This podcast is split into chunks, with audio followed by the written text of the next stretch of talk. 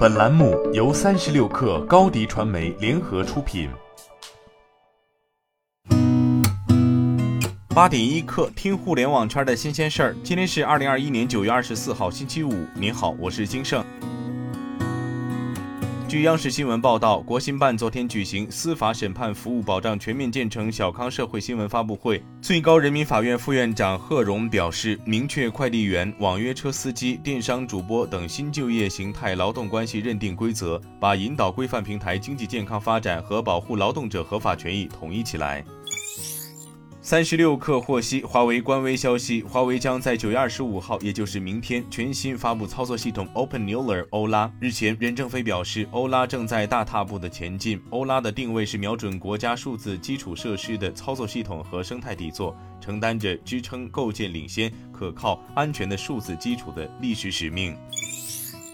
据中新网报道，教育部通气会上介绍，总体上今年暑期校外培训遇冷，学校托管走红，社会普遍反映这才是暑假应该有的模样。根据共青团中央和中国青年报对五十一万一千零四十三名家长的调查，双减政策实施后，百分之七十二点七的受访家长表示教育焦虑有所缓解，中等收入群体缓解比例更高。据北京青年报报道，国家邮政局监测数据显示，今年中秋假期九月十九号至二十一号，全国邮政快递业运行总体安全、平稳有序，共揽收投递快递包裹近十八亿件，其中揽收快递包裹八点五亿件，与二零一九年中秋假期相比增长百分之九十六点六。日均揽收量与二零二零年中秋国庆假期相比增长百分之四十七点三三，投递快递包裹九点三亿件，与二零一九年中秋假期相比增长百分之九十二点三一，日均投递量与二零二零年中秋国庆假期相比增长百分之四十八点六三。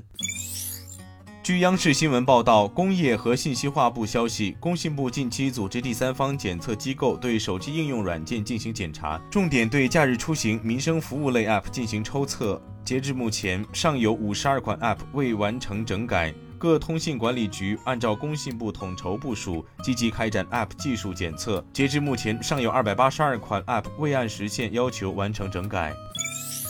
据报道，Strategy Analytics 研究报告指出，二零二一年第二季度全球手机基带芯片市场规模增长百分之十六，达到七十二亿美元。Strategy Analytics 的手机元件技术研究报告指出，二零二一年第二季度，高通、联发科、三星、LSI、紫光展锐和英特尔占据了手机基带芯片收益份额的前五名。海思的出货量在该季度下降了百分之八十二。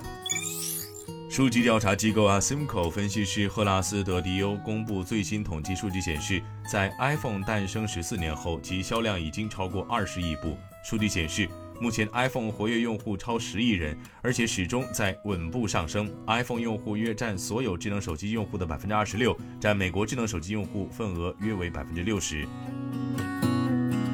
今天咱们就先聊到这儿，我是金盛八点一刻，咱们下周见。